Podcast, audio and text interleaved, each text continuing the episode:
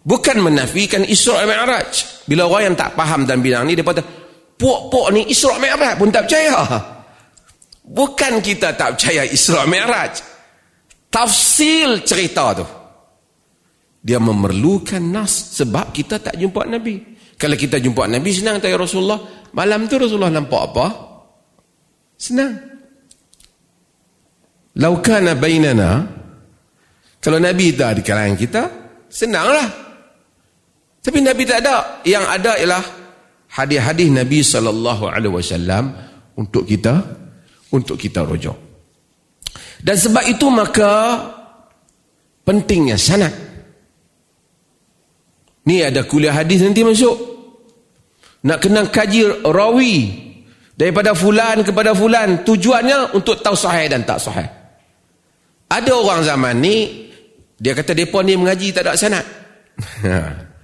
Kita habang sanat tu bukan tujuan syok-syok. Sanat tu tujuan untuk membuktikan kesahihan matan. Semua orang ni habang dia ada sanat. Kalau pelajar-pelajar pergi rumah saya, saya pun di dinding rumah saya penuh juga dengan sanat. Sanat waliullah dehlawi lah, sanat, sanat, sanat sampai kausari punya sanat. Semua sanat ada macam-macam. Sanat hak Madinah, sanat apa.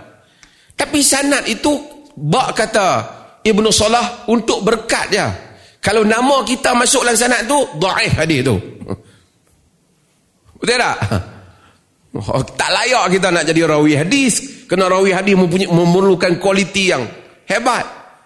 Berpadalah dengan sanad Bukhari, sanad Muslim.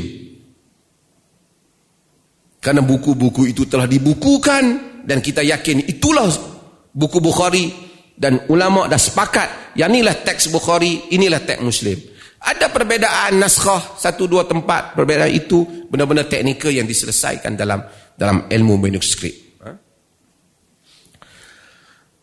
Okey. Jadi ini kerja kita. Iaitu kerja apa? Orang yang mengaji di Kuib sini tak boleh tengok ada hadis yang forward. Kena check dulu betul ke hadis ni. Kalau tidak, macam-macam. Manusia suka buat hal Manusia ni, dia pelik. Orang nak guna nama Nabi ni, macam-macam. Pasal kalau guna nama dia, tak laku. Dia guna nama Nabi. Macam saya pernah sebut banyak kali. Hatta berkelahi sama-sama mazhab pun, guna nama Nabi. Itu yang saya dulu selalu saya ulang bila Imam Syafi'i muncul dengan segala keilmuan dia, tak ada masalah apa. Semua imam-imam yang empat ni imam yang hebat. Abu Hanifah dengan segala kehebatannya. Dia satu-satunya imam yang bukan orang Arab dalam fiqah dalam daripada yang empat ini di keturunan Farsi. Dari segi ilmu hadis Abu Hanifah bukanlah tidak tidak ada ilmu dalam hadis. Dia ambil eh, ilmu dia Hamad bin Abi Sulaiman tapi dari segi ilmu hadis secara perbandingan tidaklah Abu Hanifah itu seperti Imam Ahmad atau Imam eh, Syafi'i rahimahullah, tidak juga seperti Imam Malik. Tapi dia dari segi ahli qiyas, dari segi ilmu mengambil ilmu daripada Abdullah bin Mas'ud. Kata Ali bin Abi Talib, eh, pemuda ini, yakni Abdullah bin Mas'ud telah memenuhi Iraq dengan ilmunya. Tak ada masalah apa. Tapi bila politik, uh, bila bila pengaruh agama dah nak jadi macam politik, dah mempengaruhi orang besar dan seumpamanya, orang pengikut Abu Hanifah apa semua ni, dia tak selesa bila jumpa muncul tokoh-tokoh baru. Bukan Abu Hanifah yang tak selesa. Mereka. Sebab itu Al-Imam Bukhari, dia macam sedikit, kita rasa macam sedikit terasa dengan cara layanan pengikut-pengikut Abu Hanifah kepada dia. Sehingga kadang-kadang dalam sebutan tidak dia tidak highlight sangat nama Abu Hanifah dalam dalam sahih dah. Imam Malik, Imam Syafi'i. Bila tengok oh, Imam Syafi'i berkembang dengan pengaruhnya, dia kata saya dia buat hadis palsu. Saya ati ala ummati rajulun ismuhu Muhammad bin Idris wa huwa adarru ala ummati min iblis. Hada kadzab. Akan datang kepada umatku satu orang namanya Muhammad bin Idris dia lebih bahaya kepada umatku daripada iblis. Ha ni yang ambil potongan ni jangan ambil separuh pula. Ya. Ha. Dia lebih bahaya pada umatku daripada iblis. Ini hadiah palsu. Dibuat oleh orang agama kerana takut pengaruh mazhab lain muncul. Wa yakunu fi ummati rajulun yuqalu lahu Abu Hanifah wa huwa sirajun munir. Akan ada dalam umatku satu lelaki nama Abu Han dipanggil Abu Hanifah dia adalah apa? cahaya yang menerangi. Pelitan. Palsu. Mari Syiah, Fadilan Ali. Mari sebagian pengikut sufi melampau. Perjumpaan dengan Khidir. Macam-macam lagi. Sebab tu Nabi kata, bila ditanya oleh Huzaifah, Hal ba'da zalika syarru khay min khairin? Adakah selepas kejahatan itu akan ada kebaikan? Naam kata Nabi, walakin fihi dakhan atau fihi dakhal dalam riwayat. Ya, tetapi ada dakhan, ada kekeliruan. Qaumun yastannuna bi ghairi sunnati wa yahtaduna bi ghairi hadiyi. Kaum yang akan bersunnah bukan dengan sunnahku dan berpetunjuk bukan dengan petunjukku.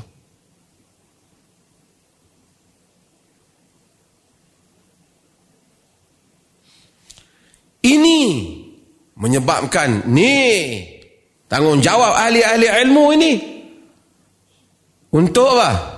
Membawa ilmu yang maklumat yang sahih. Sebab tu di kuib sini hadis-hadisnya hendaklah disaring. Hadis-hadis yang sabit menjadi hujah. Hadis-hadis yang daif boleh dijadikan sebagai dalam bab tarhib dan targhib, bab menggalakkan kita okey. Itu mazhab jumhur. Hadis-hadis daif boleh untuk menggalakkan dengan syarat ia bukan terlalu daif. Dia bukan terlalu daif, daif yang teknikal. Tidak ada padanya rawi yang kadzab, matruk. Ini Yusuf belajar dalam bidang hadis. Kemudian dia yang darij tahta aslil am berada di bawah satu asas yang memang ada sifat solat tu dua rakaat tu memang dah ada solat duha memang dah ada mari pula fadilat fadilat solat duha hadis yang daif boleh dibaca untuk menguatkan semangat kita. Tapi tak boleh dimaklum dibagi orang orang rasa macam hadis ni macam hadis sahih. Tapi kita baca nak bagi semangat. Mana tahu kod-kod dia sahih. Rawi itu sikit ada masalah teknikal. Ini peranan siapa? Peranan ni. Pelajar-pelajar sini.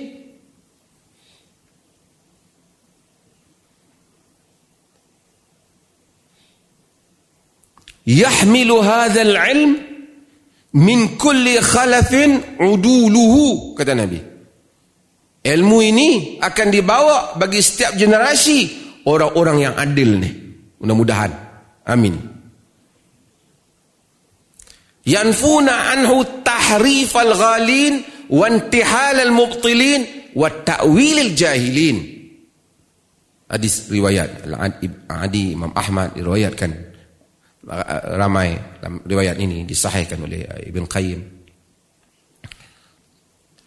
Ilmu ini akan dibawa bagi setiap generasi orang yang amanah untuk bawa ilmu ini apa dia membersihkan daripada ilmu ini tahrif al-ghalin penyelewengan orang yang melampau macam mana kuat agama nak agama tapi melampau kafirkan orang ibadah dat melampau-lampau tinggalkan anak isteri, tak pedulikan dunia ini.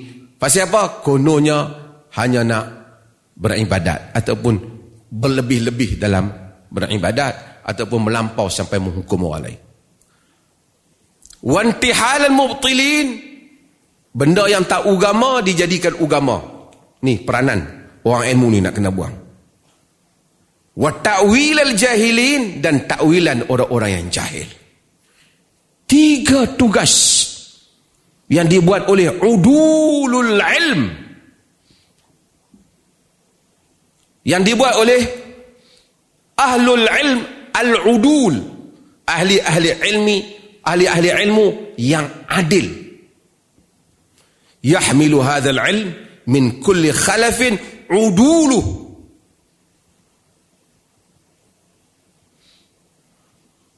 orang-orang yang adil ini. Mudah-mudahan Allah jadikan kita di kalangan mereka. Maka sebab itu di dalam pengajian di Kuib sini dia titik beratkan soal ini tafsir yang betul mengikut manhajna akan tafsir tafsir. Tafsir apa? Bil maksud satu kita tafsir apa? Bil ra'yi kemudian tengok tafsir kemudian tengok hadis. Sebelum nak tengok hadis pastikan tasabut dulu hadis tu di segi riwayatnya. Barulah mari kepada peringkat nak menafsirkan ataupun memahami teks hadis. Dah sahih dah? Dah hasan dah? Baru kita. Ataupun daif dalam kadar-kadar tarhib dan targhib barulah kita boleh nak pergi kaji makna dia. Kaji dari segi lurah kena tahu pengetahuan lurah. Sebab tu kita minta supaya bahasa Arab di Kuibs ni dikuatkan. Ni saya kempen Kuibs ni pasal video ni dia tengok seluruh Malaysia. Live. So dia pun hantar anak-anak my Kuibs lagi. Kita pensyarah-pensyarah Kuibs ni ramai orang Arab. Ada daripada apa? Mesir. Daripada mana lagi? Nigeria lagi? Datuk Yaman. Ha, macam-macam lagi. Wa indana aidan tullab al-arab. Kan? Min Palestin wa min ain kaman? Yaman. Wal buldan al-islamiyah uh, ghairuha ya'tun insyaallah qariban والجزائر أيضا نرحب بهم ونرحب بأهل الماليزيا أن يرسلوا إلينا أبنائهم hantar anak-anak mereka mari ke kita insyaallah dengan uh, keupayaan maibs dengan uh, zakatnya dengan apa membayai ilmu ini masyaikh Dr. Al-Fadil Fadilatul Syekh Dr. Muhammad Radhi Osman ada di depan ini sebagai mudir rektor universiti ini yang kita harap daripada universiti ini yahmilu hadzal ilm min kulli khalafin uduluh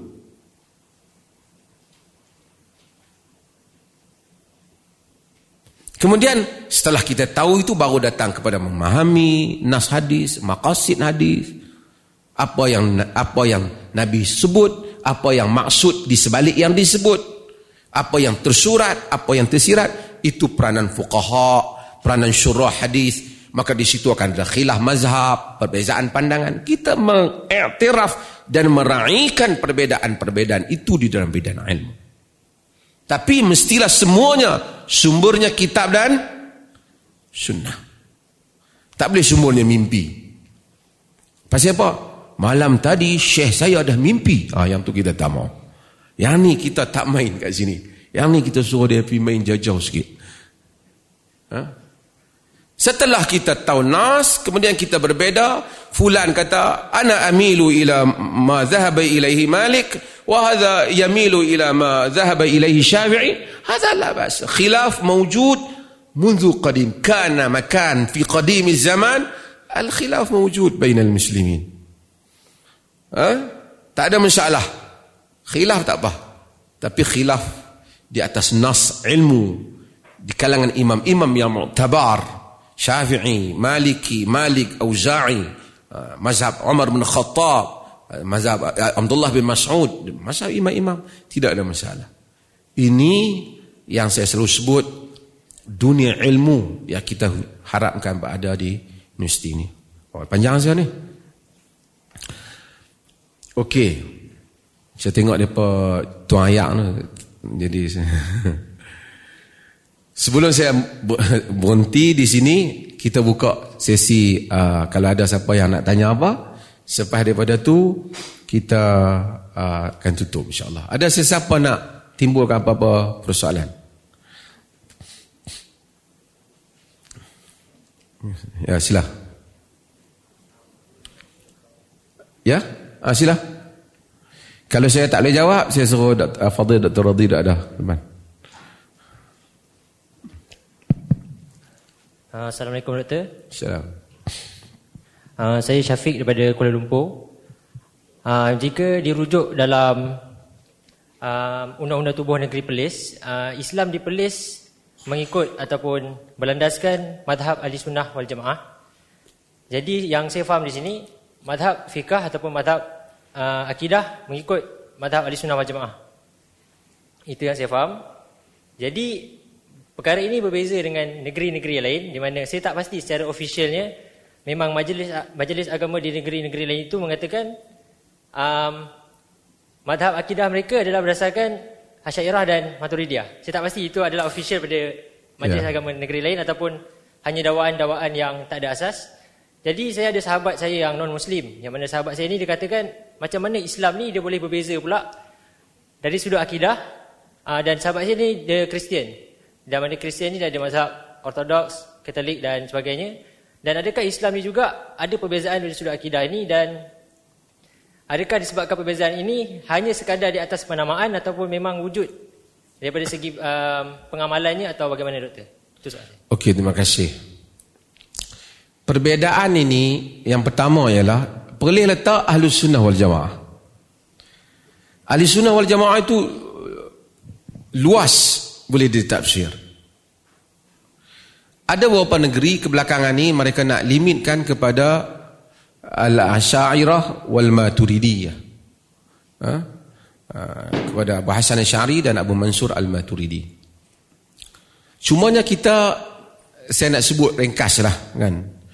Abu Hasan Asy'ari dan Abu Mansur Al-Maturidi mereka datang pada kurun yang empat, yang kurun, masuk kurun kelima Abu Mansur. Mereka ini selepas daripada Al-Imam Syafi'i rahimahullah, selepas daripada Imam Malik, selepas daripada Abu Hanifah sendiri, selepas daripada sahabat-sahabat. Saya tidak menafikan tentang peranan mereka juga di dalam menghadapi kancah pergeseran pemikiran uh, uh, akidah pada zaman mereka. Mereka ini muncul rentetan cabaran mazhab Al-Mu'tazilah dalam usaha nak menjawab Mu'tazilah muncullah tokoh-tokoh ini. Ini panjang cerita Abu Hasan Syari, dia dengan Pak Mentua dia, Ali Jubai dan seumpamanya. Yang ini saya tak mau panjang tapi saya nak cerita ringkas di sini. Sebahagian yang mereka jawab itu memanglah seperti yang dijawab oleh imam-imam yang sebelum daripada itu. Abu Hasan Syari sendiri ada buku dia Al-Ibana, ada makalat Islamin, tulisan dia. Tidaklah banyak jauhnya ada beberapa isu yang orang sandar pada mereka terutama isu di dalam masalah mentakwilkan ayat-ayat al-mutasyabihat. Inilah yang menjadi isu yang memecahkan tentang banyak, antara mereka jadikan dua sekolah. Satu dia panggil sekolah Hanabilah iaitu Hanbali Imam Ahmad. Satu sekolah Asy'ariyah iaitu sekolah Abu apa Abu Hasan Asy'ari. Dan kemudian diikuti dengan Abu Mansur tetapi saya nak beritahu, semua orang-orang kata ini puncanya daripada kemudian mari Syarif Syekh Ridha, Batu Saudi, uh, lepas itu Ibn Taymiyah, sebelum daripada itu Ibn Taymiyah, kemudian Ibn Qayyim. Tak. Ini khilaf qadim. Qadim. Lama. Saya sebut. Eh? Pernah saya sebut di sini. Al-Imam Ibn Abdul Bar. Hmm, siapa ni pelajar, ingat. Dia dengar lah mama, dia ingatlah nama Imam Ibnu Abdul Bar. Ini alim dalam mazhab Malik. Dia mensyarahkan muwatta' Malik, kitab dia At-Tamhid.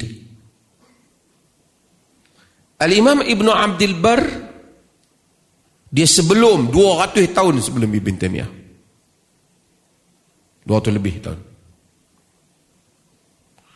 Dia adalah orang yang menentang takwil dan kerajaan Al-Murabitin ialah kerajaan yang di atas mazhab tidak takwil di Andalus. Ini tak ada kena mengena dengan cerita moden ni. Dia menulis dalam At-Tamhid dia memberitahu pasal orang kata kalau Tuhan turun duduk di atas arasy atau turun daripada langit maka Tuhan ni macam manusia lah boleh turun. Ibn Abdul Bar dan ramai lagi jawab dia sebab kalau kamu kata macam tu kamu yang sebenarnya khayal Tuhan macam manusia. Turun Tuhan tak macam turun manusia. Melainkan bila kamu khayal Tuhan macam manusia, sebut perkataan turun, kamu sangka dia turun macam manusia. Dalam bahasa Melayu dah mudah lah. Kita sebut apa? Muka pintu. Kita tak kata, ah, pergi kat, pergi kat muka pintu, kita, mana hidung dia? Mata, ma muka pintu bukan muka orang. Tapi kalau kita khayalkan pintu macam orang, kita akan tanya mana hidung dia lah, mana misai dia, mana mata dia.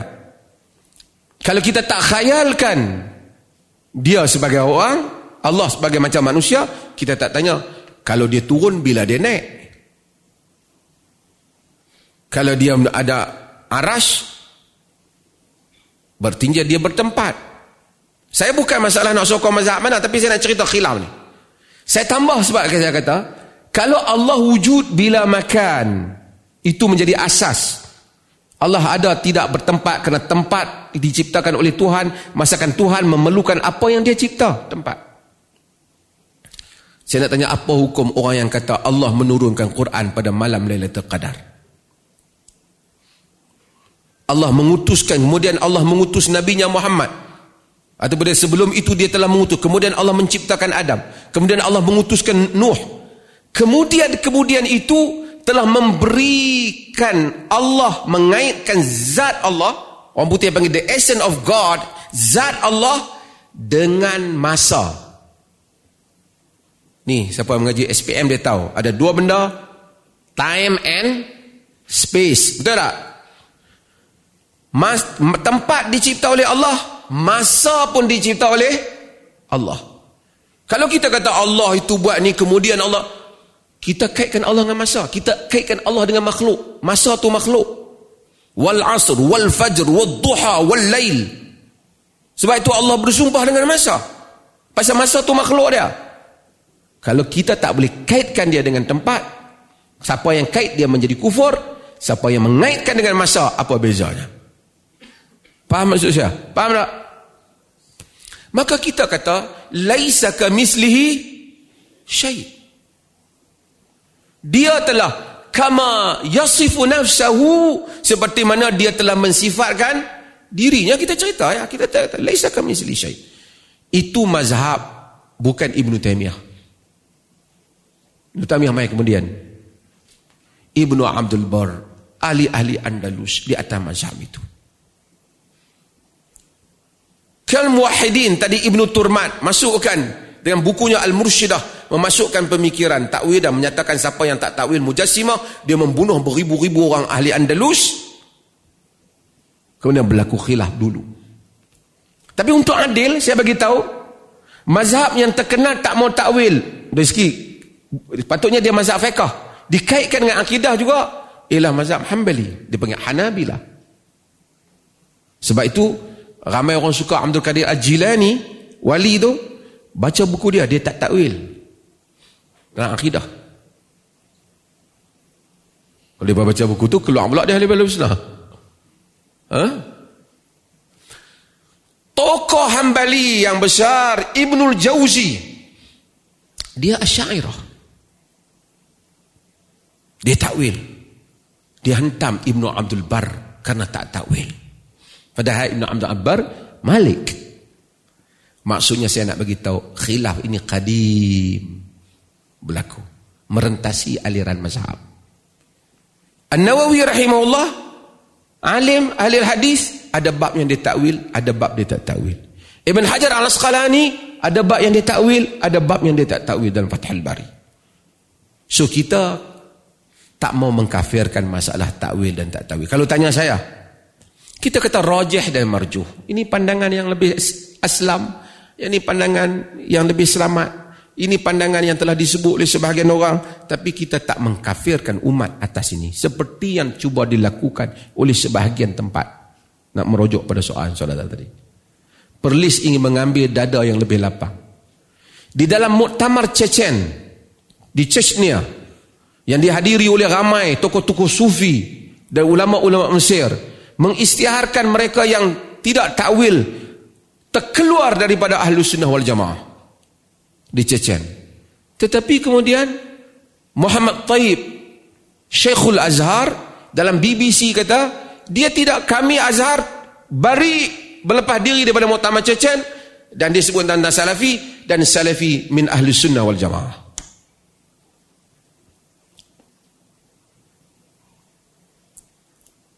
Itu pandangan dia lah. Maksudnya, kita ada ruang untuk mendamaikan orang Islam. Kenapa nak mencari dorang ruang bah? Mentakfirkan. Ini khilaf qadim yang berlaku. Ada orang nak takwil apa yang ada dalam Quran. Dia kata kalau tak takwil, nanti kita akan samakan Tuhan yang makhluk. Ada orang kata tak perlu takwil. Yang samakan Tuhan yang makhluk tu kerana awak, dalam fikiran awak tu sama. Kalau kata Allah turun, Eh, turun atas ke bawah. Sebab awak andaikan Allah macam dengan awak. Tapi kalau awak kata Allah tu laisa kami sili syait, dia turun tak macam kita. Dia ada muka pun tak macam kita. Dia ada tangan pun tak macam laisa kami sili syait. Allah yang lebih tahu dengan maksudnya dalam hal itu. Kemudian khilaf mazhab tafwid, mazhab tak tawil. Ini khilaf qadim. Kesemuanya mereka ahli ahli Islam min ahli qiblah Al-Imam Al-Zahabi rahimahullah dalam Syiar A'lamin Nubala baca tentang Abu Hasan Ash'ari. Ini pelajar-pelajar ni pergi library research cari Abu Hasan Ash'ari. Baca buku, best buku. Banyak jilid. Syiar A'lamin Nubala Al-Imam Al-Zahabi. Kata Imam Al-Zahabi rahimahullah pada penghujung cerita Abu Hasan Ash'ari dia kata Abu Hasan Ash'ari menyatakan kami tidak mengkafirkan sesiapa pun di kalangan ahli qiblat. Ini siapa yang semayang man salla salatana wastaqbala qiblatana semayang macam kita menghadap qiblat dia kami tak mengkafirkan. Itulah iqrar dia pada akhir hayatnya. Kata Azhabi wa kadzalika syekhuna Syekhul Islam Ibn Taimiyah. Demikianlah guru kami Syekhul Islam Ibn Taimiyah pada akhir hayatnya menyatakan aku tidak mengkafirkan sesiapa di kalangan kaum muslimin yang sesiapa yang berulang alik dia ke masjid membung maka kita menyaksikan dia dengan iman. Semua takwilan-takwilan ini bertujuan memecahkan umat Islam. Semua orang ya rab sabbih isma rabbikal a'la. Tak ada kata ya rab di mana jiwa kita bila kita sebut ya rab ha angkat kita ke langit. Tak ada kau telah kafir kerana kau telah menjadikan Tuhan wujud bimakan. Ha? Nabi Isra dan Mi'raj. Bertemu Allah. Oh Nabi naik ke atas. Tuhan wujud bimakan. Syaitan memecah belahkan kita. Dalam hal ini. Sebab itu saya kurang berminat di kita akan ajar manhaj-manhaj ni kita akan bagi tahu hakadha kana sya'nu jumhurus salaf. Hatta salaf sendiri ada yang takwil dan tak takwil tapi jumhurus salaf mereka tidak cenderung untuk pergi kepada apa yang tak disebut. Tapi kita memberikan keuzuran kepada ulama-ulama asyairah kerana mereka menghadapi mu'tazilah pada zaman mereka. Saya buat contoh yang lain. Boleh kan? Ada masalah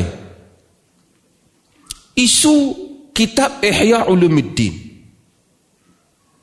Kita iktiraf Al-Ghazali imam kabir, imam besar. La syak. Ilmu dia yang hebat ialah di dalam ilmu usul. Kitabnya Al-Mustasfa. Al-Ghazali. Sebab itu kalau orang yang mampu mulia dengan Al-Mustasfa ni, alim dia dalam usul alim kabir jalil kata al-imam az-zahabi wal Ghazali imamun kabir. Cuma dia tambah walaysa min sya'nil alim alla yukhti. Dan Ghazali itu imam yang besar. Tapi bukanlah syarat alim itu tidak silap katanya. Ta'addub al-Imam Zahabi rahimahullah. Kemudian Az-Zahabi menyebut kritikannya pada Al-Ghazali. Tapi bukan Az-Zahabi saja. Kita dipelih, orang kata pelih ni tolak Imam Al-Ghazali. Tidak tolak. Ihya Ulumuddin, dia menghidupkan ilmu agama. Menghidupkan makna ikhlas. Menghidupkan tazkiyatun nafs. Hatta ulama-ulama yang agak tegang dan keras dalam masalah. Saya baca Al-Bani rahimahullah. Dia menyatakan, dia mengkritik Ihya eh, hadis-hadis dalam. Tapi dia kata, ketika mentakhriskan ihya aku banyak mempelajari ilmu-ilmu tazkiyatun nafs daripada Al-Ghazali aku dapat manfaat daripada Imam Kabir. Cuma saya nak beritahu. Di zaman Ali bin Yusuf bin Tasfin di Cordoba tahun 400 lebih di bawah fatwa Al-Qadi Ibn Hamdun dia ulama Malik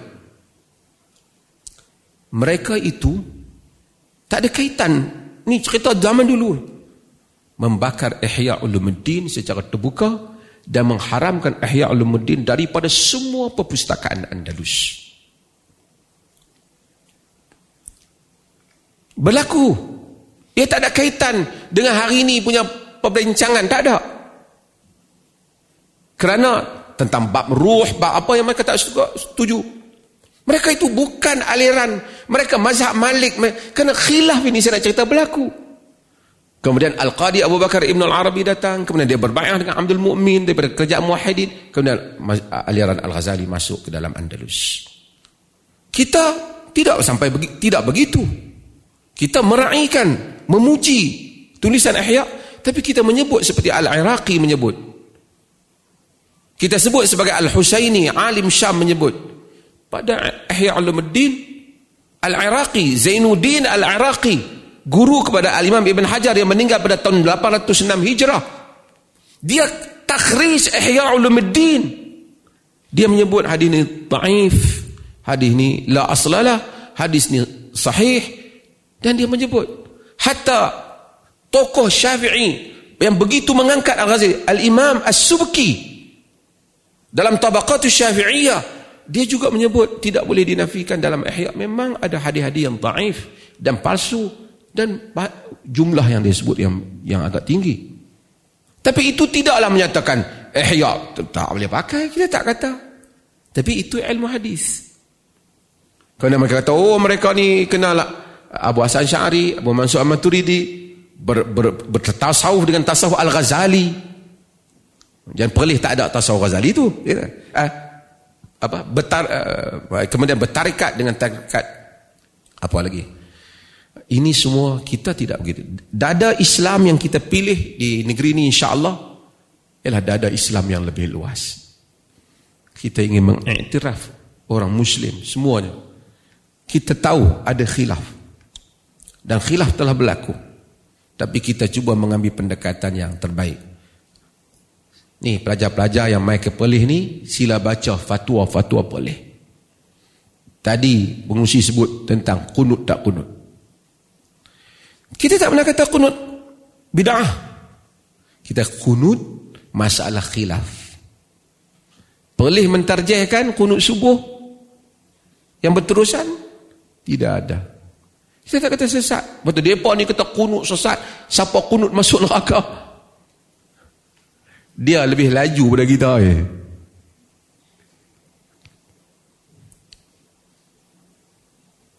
Semua benda-benda yang ada kaul dalam mazhab yang lain pergi cek fatwa tu rasmi. Ini adalah masalah yang khilaf khilaf yang muktabar di kalangan ulama. Jatan kuasa fatwa memilih mentarjihkan baru kita sebut bismillah perlahan. Tapi kita kata khilaf هذا خلاف نعتبره أنه خلاف معتبرا عند أهل السنة أنه خلاف معتبر عند أهل السنة والجماعة مع ذلك نحن نؤكد ونقول ترجيحنا في هذه المسألة كذا وكذا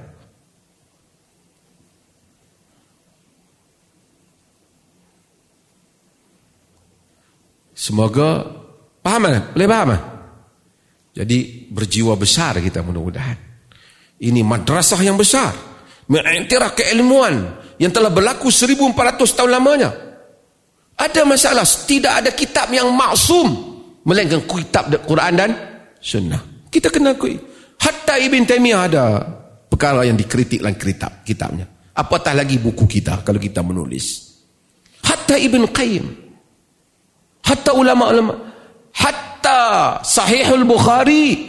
Dengan kita mengagungkan Al-Bukhari, kita tak boleh menafikan. Ad-Darqutni telah mengkritik Sahih Al-Bukhari.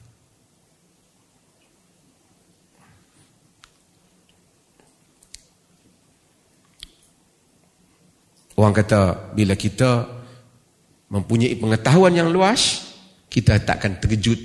Orang panggil terkejut buruk. Kan? Orang kalau pergi belajar silat satu buah tu, tiga buah tu, dia rasa dia kuat, dia balik kampung, tengok orang nak bergaduh sikit, dia pergi tunjuk kuat. Tapi kalau kita mengaji banyak ilmu, pertahan diri, orang main tumbuk sampai nak tumpah ayak di meja kita pun kita boleh relax lagi. Sekali aku bangkit, nak kena. Kan? Sebab kita kalau kita menghimpunkan ilmu yang luas, kita akan sabar apabila mendengar khilaf. Boleh insya-Allah. Terima kasih banyak dah lebih dah masa ni.